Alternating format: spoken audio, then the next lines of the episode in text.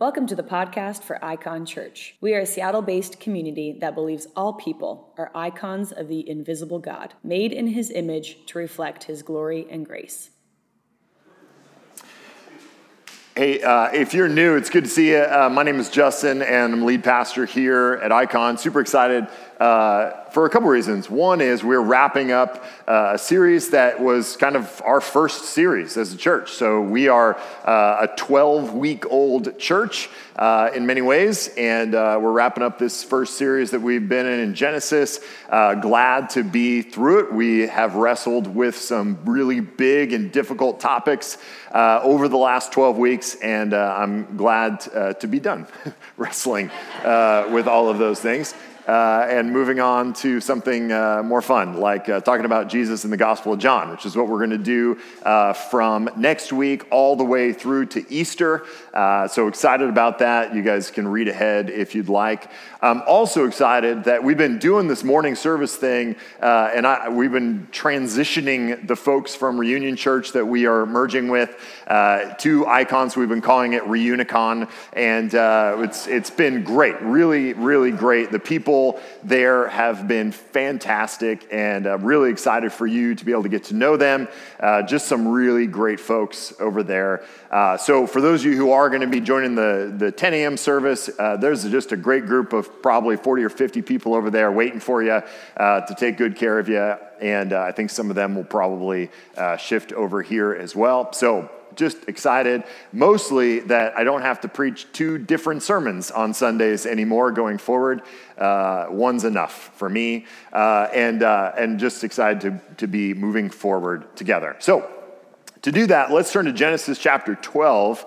Uh, this is where we're going to stop our Genesis series. Uh, we are actually going to pick back up in Genesis 12 uh, next year. And so we're, we're kind of doing this cyclical thing uh, that uh, is well, you don't, you don't care. You just show up and, and just listen to whatever I tell you. So it's great. It's great. I love it. Uh, but we're doing John. We'll do something in the middle, and then we'll come back to Genesis in the fall of next year. So, Genesis chapter 12, we're going to look at three verses uh, tonight that are three of the most important verses in the entire Bible, really. It's a, it's a pretty massive turning point in the narrative. Uh, it's a turning point for us theologically. It's a turning point uh, for kind of the, the history of redemption, the kind of redemptive arc here. God's going to do something pretty specific uh, here in these three verses. So here's what I want to do I want to read those three verses, and then we'll kind of go back to the beginning and, uh, and talk through it. So here we go Genesis 12, 1 through 3.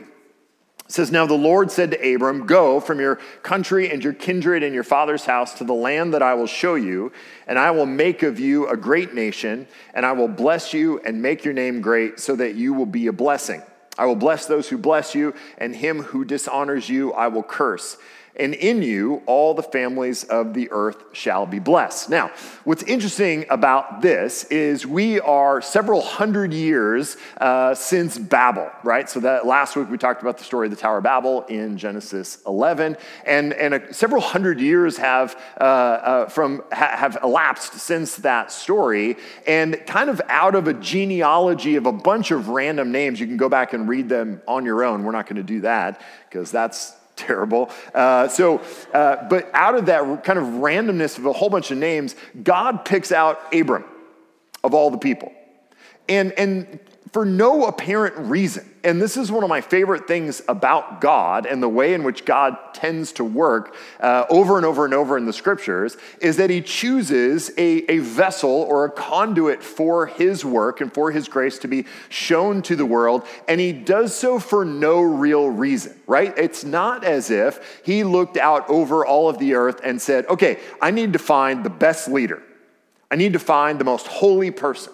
I need to find the most winsome personality. I need to find the guy I can trust the most or the girl who is the most charismatic. Like none of that. In fact, as we'll see next fall in the story of Abram, he is none of those things. Like he immediately like sells out his wife uh, out of fear of a, a foreign king, right? Like he's immediately a really bad guy right? So he's not the most winsome guy, he's not the most holy guy, he's just a guy. Right? But he's the guy that God chooses to reveal really the rest of the story. So this is kind of this massive turning point that up until this moment, uh, we have had kind of a, a, really meta picture of what's been going on with God and his creation. There's not been a consistent person that has been the theme besides God himself. And so now the story kind of well, really winds down to one specific person, really focuses in on Abram, who later becomes Abraham, spoiler alert. Uh, and, and, and the rest of the story really tracks through Abraham um, through, for the rest of the Old Testament. And so, uh, this is a really important moment for the story to focus in and go, okay, this is the guy that God chose to use to reveal to all of his creation what this was going to look like and what God's relationship with the world was going to look like. So, these three verses tend to be this, this kind of pivot point for us in the story to kind of focus in on Abraham and what God's going to do through him. So that's why we want to pay close attention to these three verses because it becomes not just this moment for Abram, but a really kind of paradigmatic or, or pattern for all of us, as we'll see here in a moment. So back to the text Genesis 12 1 says, Now the Lord said to Abram, Go and that's a theme that will be common throughout the scriptures that God calls a person to go. And he says, Go from your country and your kindred and your father's house.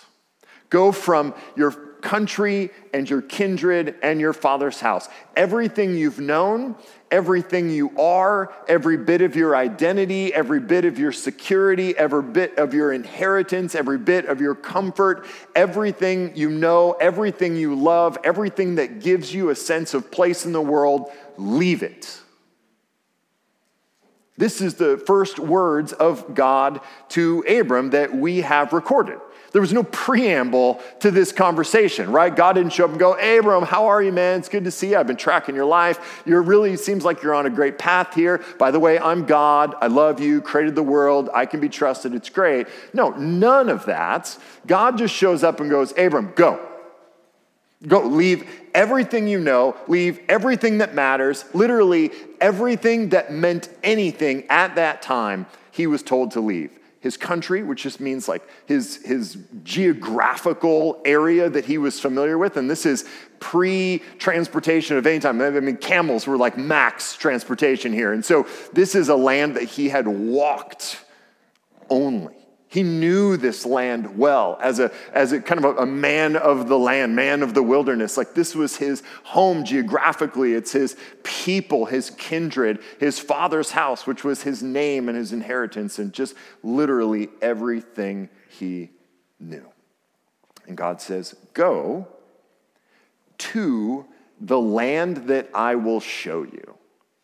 And, and I, am reading this into the text. It's not in the Hebrew, but I, I, I would like to believe that God gave a long pause after saying that. Because listen to what he just said. He said, Abram, go, leave everything, and go that way. Like nothing about the destination. He just said, Go to the place that I will show you, not go to this awesome place Right? So uh, I remember uh, some years ago, we were on vacation in Southern California and we woke the kids up early one morning and it was a very spur of the moment. We weren't planning to do this, but we woke the kids up and we were near Disneyland, right? In the sense that we were in generally Southern California.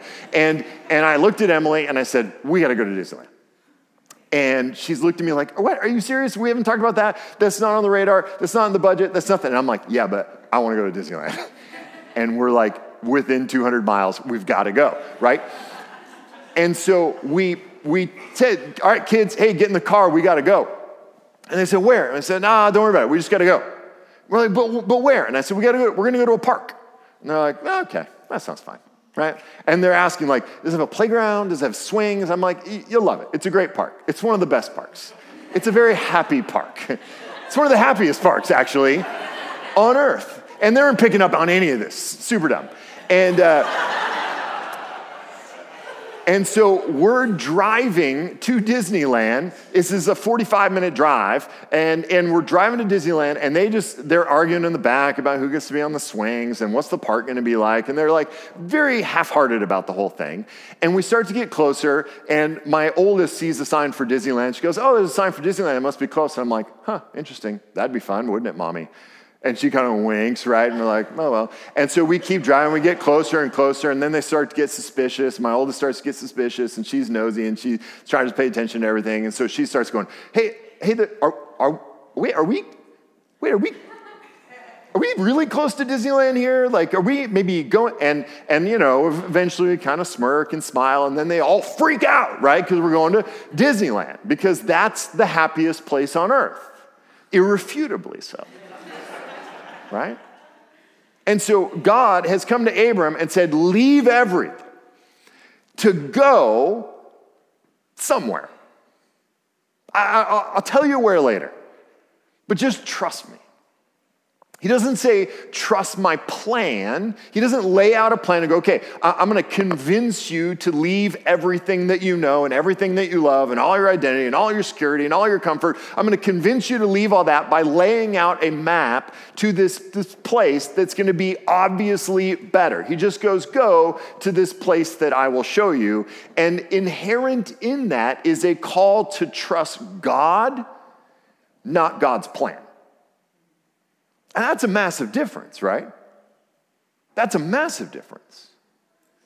In the, the, Gospels, Jesus says that thy word is a lamp unto my feet and a light unto my path. And I've always read that line and thought, you know what's interesting about that? Not that they had flashlights back then, but the promise isn't that we will be able to see yards or miles down the path, but we will be able to see only what the next step or two will be. And, and, in that sense, we are in constant need of trusting in the light. We can never lay the light down because we see that the path is straight and easy. We need it for the next step and the next step and the next step. That God designs this thing so that we have to be in constant relationship with Him. Because here's what would happen otherwise if God light was a flashlight and we could see, oh, it's a pretty straight uh, path here. It's even, there's no real risk. And I, okay, so I'm just going to put the flashlight in my back pocket and I'm going to go at my own pace. I'm going to go on my own strength. I'm going to do my own thing. God never does that. He just gives us the next step or two and says, Trust me, not the path. Trust me, not your ability to navigate the future. Trust me, not the plan that you have made. So God's call to Abram is God's call to us to trust him. Now, um, the, the, the greatest illustration I have of this is with my children. My children don't trust me. And they, they shouldn't, honestly. Um, but we do this thing all the time where they want to jump into my arms. And it's always their idea. That's never, it's never been my idea. They've never been up high and I've said, hey, jump into my arms. I want to catch you. That's never been the thing. Every single time, it's their idea. And it happens the same way every single time. They are on the stairs or they're on up here when they're not supposed to. And I say, come on, come down. They go, I want to jump into your arms. I'll go, oh, okay, fine. And I'll go like this. And they hesitate. And I'm like, hey, this was your idea, okay? Like, I'm not trying to talk you into this. This was your idea. And they hesitate and they look at me like, Can I trust you? And, and I will often say, Do you trust me? Come on, you can trust me. Jump into my. Have I ever dropped you? I'll say this all. Have I ever dropped you ever? Am I not the strongest person you've ever known? and they go, Yeah, of course, you always tell us that, Dad. and they jump and I catch them. And eventually I'll let them fall because, you know, like this is a broken world and they need to know that, right? but for now, we're building trust, you know, like they need to know that daddy is, that I can catch them for now. This is God's call. God simply says, Do you trust me? Not do you trust the plan, because trusting the plan is still about me. It's still about me being in control and my ability to assess the trustworthiness of the plan if it's the right plan, if that's a plan that I want to do. God to Abraham says, Go to the land that I will show you. And then the long pause is over. In verse 2, he says, And I will make you a great nation, and I will bless you and make your name great, so that you will be a blessing. I will bless those who bless you, and him who dishonors you, I will curse and in you all the families of the earth shall be blessed. Now, here's what God does that God says, Listen, I want you to go. I'm going to send you. I'm going to send you to a place you don't know, but I'm going to promise you on the front end that everything you're turning your back on, everything you're leaving, I will give back to you. And in fact, I will multiply it. Right? So he asks him to go away from his country, but promises that he will make him into a nation. He tells him to leave his kindred from his family name, but he promises him a great name that will be a blessing. He asks him to leave his father's house and the protection inherent in that, but offers to him divine protection. Over and over and over, God calls Abram to go and then promises him that he will bless him with more, that everything he turns his back on, he will get multiplied in the future. Now, these are great promises, but they are still largely dependent on the degree to which Abram trusts God to be able to make good on those promises. This is still God asking Abram, just look at me, just trust me. Do you think I could do it? Now, I would have questions, right? Like, how is this going to happen? You're asking me to leave everything. It's just going to be me and my wife. How are you going to make me into a great nation? How are you going to give me this great family? How, how am I, Abram, who's really a nobody in a backwoods town, how are you going to turn me into this great nation with this great name? And how in the world am I going to be a blessing to all people? I mean, how big a family are we talking about? How great a name are we talking? Essentially, the question I would have is will it be worth it? Because I know what I'm leaving, and I don't really know what you're promising. So, if I could get some specifics, that would be really helpful. God promises him, to walk with him, to trust in him. If he trusts in him, that he will multiply the things that he has. And even more than that, certainly more than Abram could ever have hoped for or planned for or guessed. God actually promises that through him, all the families of the earth shall be blessed. And this simply means like all of the all different kinds of people, all the different nations, all the different tribes, all the different families. This is language that speaks to the diversity of experience that God's not just saying, "Hey, your family and your tribe will be blessed," but in fact, God, I'm going to work through you in such a way that the whole world will be blessed. God chose Abram to be his conduit for blessing the world. And, and as grand as that sounds, I promise you, Abram had plans. Abram had plans for his life. I don't know what they were. It might have been about sheep. I'm not sure. But Abram had plans. And so, as great as this may sound, the, to multiply his name and to be a blessing to the world and have this great nation and a big family and all these things, there, there was certainly something in Abram that had to say, yeah, but, yeah, but I had a plan, God. Like I, kind of, I knew what I wanted to do. I was going to go to school. I was going to get this job. I was going to have this career. I was going to meet this girl or meet this guy. We're going to have a family. This is what it was going to be. I had a plan for my life. But verse 4 says simply, so Abram went as the Lord had told him, and Lot went with him. Abram was 75 years old when he departed from Haran. So if there's anybody in here thinking to themselves, man, I'm getting old, and I don't know what I'm doing with my life, Beverly, you got 15 years before you're at Abram. you are a young woman. Simply says that Abram went, left everything for something, and he just went. This is a turning point for the whole story. God chose to use Abram to more specifically make clear his intentions. Uh, the story up to this point has been kind of God's intervention in these kind of ad hoc, weird kind of ways where God intervenes and then seems to step out and then intervenes and sees the people building a tower and intervenes. And from here on out, God will actually express his will and make clear his desires for his people. And what's remarkable is that this calling of Abram explicitly both rejects and redeems the sin of Adam and Eve that we talked about, the sin of autonomy.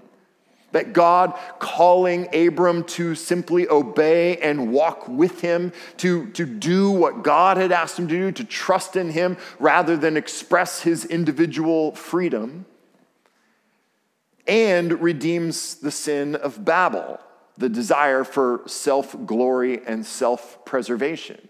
That God fundamentally reorients Abram's life to, from whatever plan Abram may have had for him, outward to be a blessing to all the nations. God literally turned Abram's life inside out. He says, I'm going to bless you, but not for you, but as a conduit for the whole world. I'm going to bless you so that you would be a blessing to the rest of the world. And this calling also serves as a pattern of the way in which God would call all people. Abraham's just the beginning. The calling of Abram is our calling as well. Throughout the scriptures, God will call his people to go to trust Him, to trust Him and not His plans, to lay aside identity and security, comfort, protection, power, even family in service of a greater calling. And He has promised each of us a new family, a new name, and a new source of protection and security. And when we fulfill this calling and live into this divine purpose, the people around us are blessed. Over and over, we see this pattern play out in Scripture. In Matthew 16, Jesus told his disciples, If anyone would come after me, let him deny himself and take up his cross and follow me. For whoever would save his life will lose it, but whoever loses his life for my sake will find it. For what will it profit a man if he gains the whole world and forfeits his soul? Or what shall a man give in return for his soul? For the Son of Man is going to come with his angels in the glory of his Father, and then he will repay each person according to what he has done.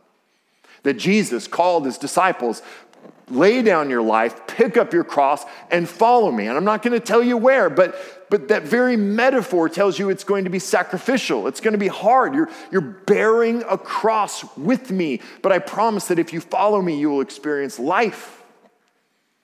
In Matthew 28, Jesus said to his disciples, All authority in heaven and on earth has been given to me. Go, therefore, and make disciples of all nations, baptizing them in the name of the Father and of the Son and of the Holy Spirit, teaching them to observe all that I have commanded you. And behold, I am with you always to the end of the age.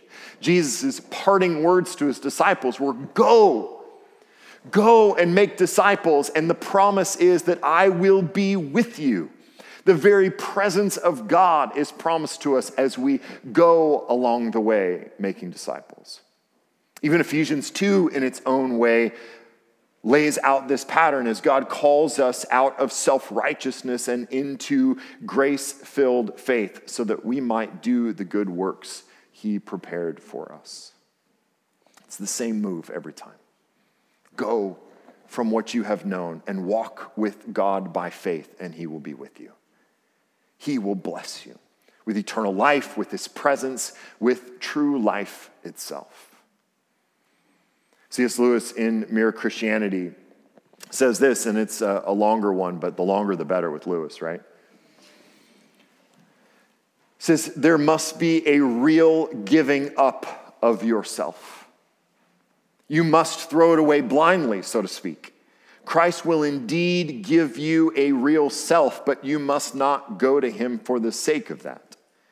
As long as your own self, your own personality is what you are bothering about, you are not going to him at all. The very first step is to try to forget about the self altogether. Your real new self will not come as long as you are looking for it.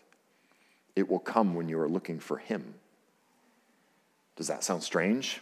The same principle holds, you know, for more everyday matters. Even in social life, you will never make a good impression on other people until you stop thinking about what sort of impression you are making. Even in literature and art, no man who bothers about originality will ever be original. Whereas if you simply try to tell the truth, you will, nine times out of 10, become original without ever having noticed it. The principle runs through all of life from top to bottom. Give up yourself, and you will find your real self. Lose your life and you will save it. Submit to death, death of your ambitions and favorite wishes every day, and death of your whole body in the end. Submit with every fiber of your being, and you will find eternal life. Keep back nothing. Nothing that you have not given away will ever be really yours. Nothing in you that has not died will ever be raised from the dead. Look for yourself, and you will find in the long run only hatred, loneliness, despair, rage, ruin, and decay. But look for Christ, and you will find him, and with him, everything else thrown in. This is the call of Abram. This is the call to take up your cross. This is the call to make disciples. This is the call of the gospel to turn from yourself and in faith turn towards Christ, trusting that He can accomplish what you never could, trusting that taking up your cross is actually the path to life, trusting that going from your family, from your home, from your kindred, from your father's house is actually the path to life and blessing. This is the consistent call of the gospel in every one of its forms. It's the same basic pattern.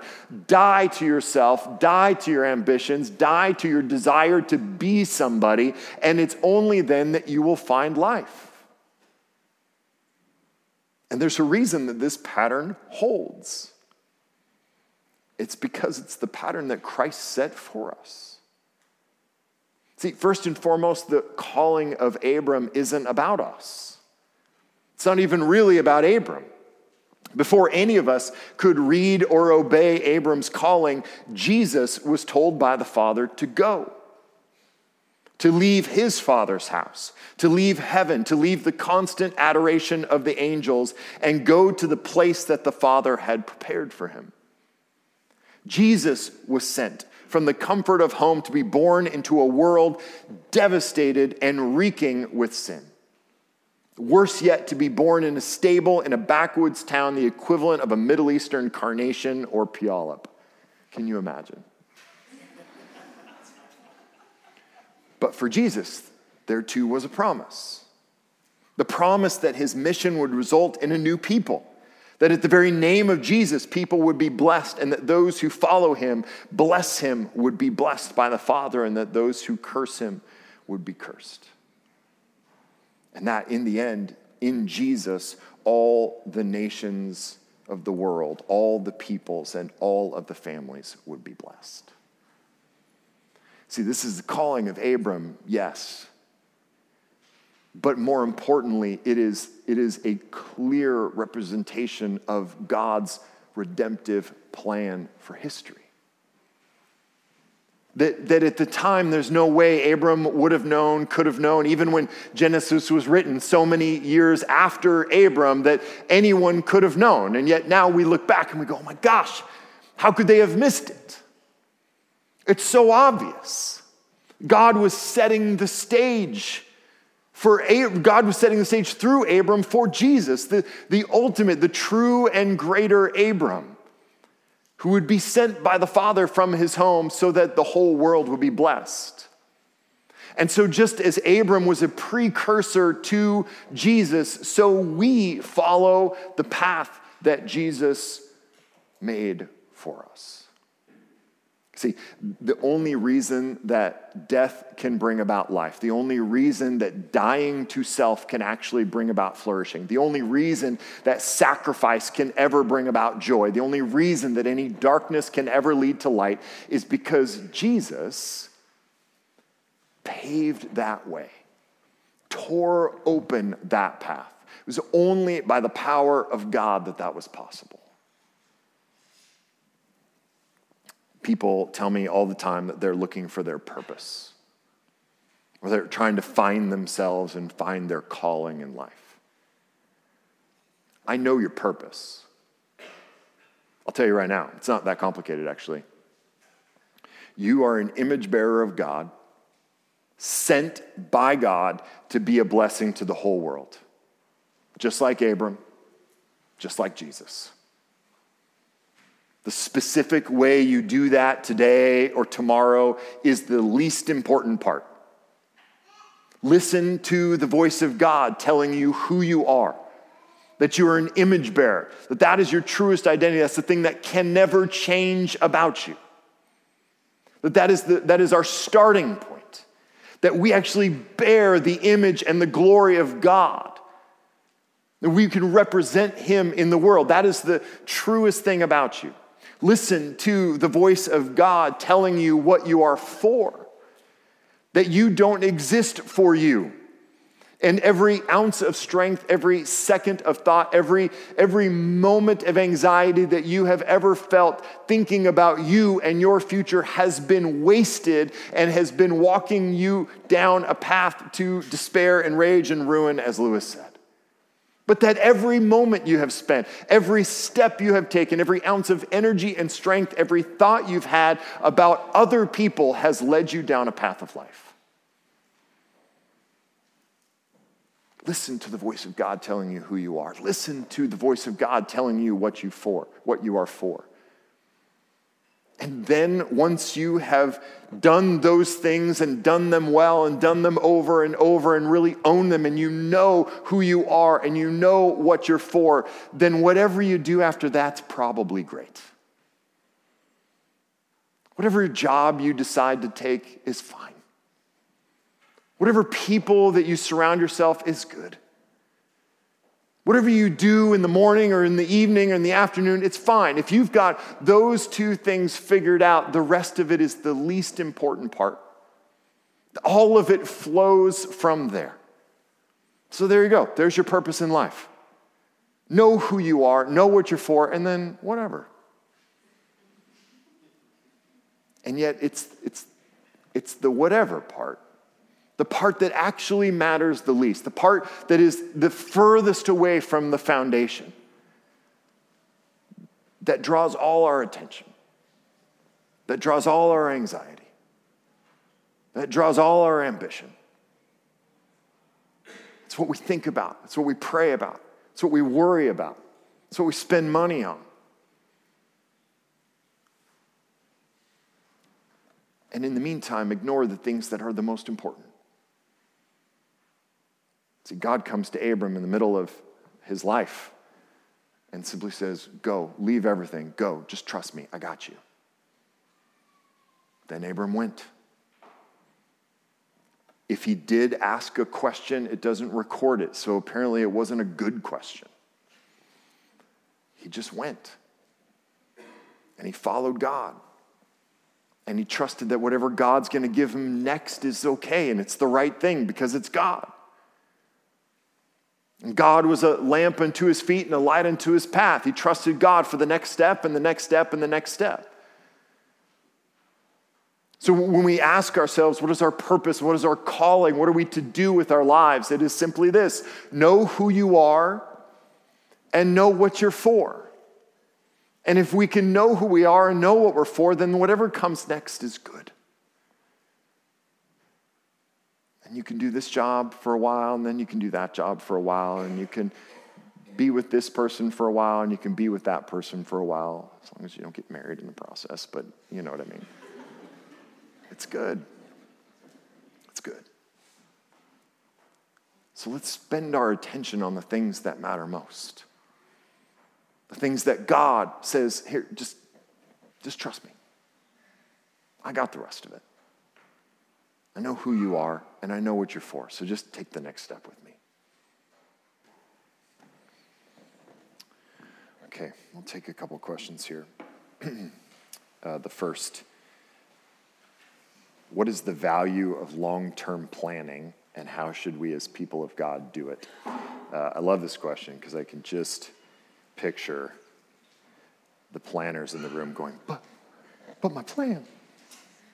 Uh, in James chapter 4, uh, verse 13 says, Come now, you who say, Today or tomorrow, we will go into such and such a town and spend a year there and trade and make a profit. Yet you do not know what tomorrow will bring. What is your life? For you are a mist that appears for a little while and then vanishes. Instead, you ought to say, If the Lord wills, we will live and do this or that. As it is, you boast in your arrogance. All such boasting is evil. So whoever knows the right thing to do and fails to do it, for him it is sin. What I love about this passage um, is, it, is that James is tackling a, a, very real world and a very common, and I would say increasingly common. In fact, in our day, we do a whole lot more uh, long term planning than uh, first century folks did uh, because we have way more control over our lives, way more upward mobility, way more money, way more access and opportunity. And so we want to map out our futures. And yet, uh, James here in this, uh, in, in, this context that is so much less than what we deal with, calls whatever little version of next year we're going to go to this town and spend money and make profit and trade and all this, uh, calls that arrogant boasting. And instead suggests that they tack on this little phrase, if the Lord wills, right? And, and certainly, what James is not saying is that, uh, you know, at the top of your planner, when you make your plan, you should write, if the Lord wills, and then that covers you, right? Like, that's not the point of it, but that it is a, a, posture of the heart. Oftentimes, not always, hear me. Hear me as a long term planner. Hear me as someone who is constantly thinking three to five years into the future. Uh, that it is a posture of the heart that is one, arrogantly assuming I know how things are going to play out and I can predict it. Two, that I have a lot of control over what is the future. And three, that I should have a lot of control over the future. Because if I'm super honest, I don't want control over the future because it just won't turn out well, right? So there is an arrogance to it that assumes that we ought to be, that we can be in control of the future, that we can bring about our preferred future. And we hear that a lot in kind of motivational speaking and people that make money off of making us anxious about our futures, um, that we can and should control our future by planning well and reverse engineering our lives and all of this kind of language. And so, James's uh, correction to us is not that we shouldn't plan into the future, but is rather a heart orientation that would say we should humbly consider the future, that we should humbly prepare for what may come to pass. But I would guess we could go around the room and think back to our 2000, uh, what is this is 19, so say our 2014 selves and where we would have predicted we would be in 2019. And I'm guessing very few of us nailed it, right? Which means that you're all terrible at five year plans. Okay? So, whatever five year plan you have now is terrible as well, and it won't come to pass. I can almost guarantee it, right? So, uh, let's, let's drop the pretense that we have control. Let's acknowledge the fact that this is us trying to control the future and calm whatever fears and anxieties we have about the mysterious future. And recognize that what's better than us having a long term plan is that God does have a long term plan and it always turns out how he plans it. So rather than us, who are fundamentally broken people, arrogant people, selfish people, and weak people, unable to actually execute the plans that we have, rather than us being in control, God, who is omniscient, powerful, and perfect, making the plan is actually a much better situation. So instead of making a plan, if we spent that time orienting our hearts to contentment and submission to God's will for us, I think we'd end up being a lot healthier five years from now than we are today. Question two. As I examine my own heart, how do I identify areas not fully submitted to Christ? It's a great question. Um, there's a, a, a counselor uh, duo who I uh, read a lot and pay attention to that talk about paying attention to your feelings. And if you have a, an outsized emotional reaction to something, that you should pay attention to those kinds of things. So I would say um, anything that scares you, anything that you are you feel protective of, anything that uh, you want to control is probably not submitted to Christ as fully as it could be. Because submission to Christ, in its, in its perfect sense, and we are all imperfect people kind of fumbling our way through lives, but in its perfect sense, actually frees us from fear, frees us from a desire to control and, and, and the, the more things are submitted to Christ, it is, uh, submission to Christ is always the, uh, the activity that is preceded by trust in Christ. And so, where we have an area where we feel fear, we feel, feel anxiety, that's an area where we don't trust God to be able to be in control of that thing. And so, we're hedging, we're trying to maintain some control of our own. And that's fundamentally a reflection of what, what you believe about Christ, what you believe about God and his desires for you or his power to actually execute what he wants to do. It's always that. It's always either a mistrust in God's ability or in God's intention. How much God actually loves me or how much God is powerful enough to, to actually overcome these things that I feel fear about. And so pay attention to your feelings. Pay attention to how those things make you feel as you would imagine letting them go. Imagine not being in control of these things. Uh, and probably as anxiety and fear uh, emerge, that's a clue as to what's not submitted to Christ. Thank you for listening to the podcast for Icon Church. For more information, go to iconchurch.org.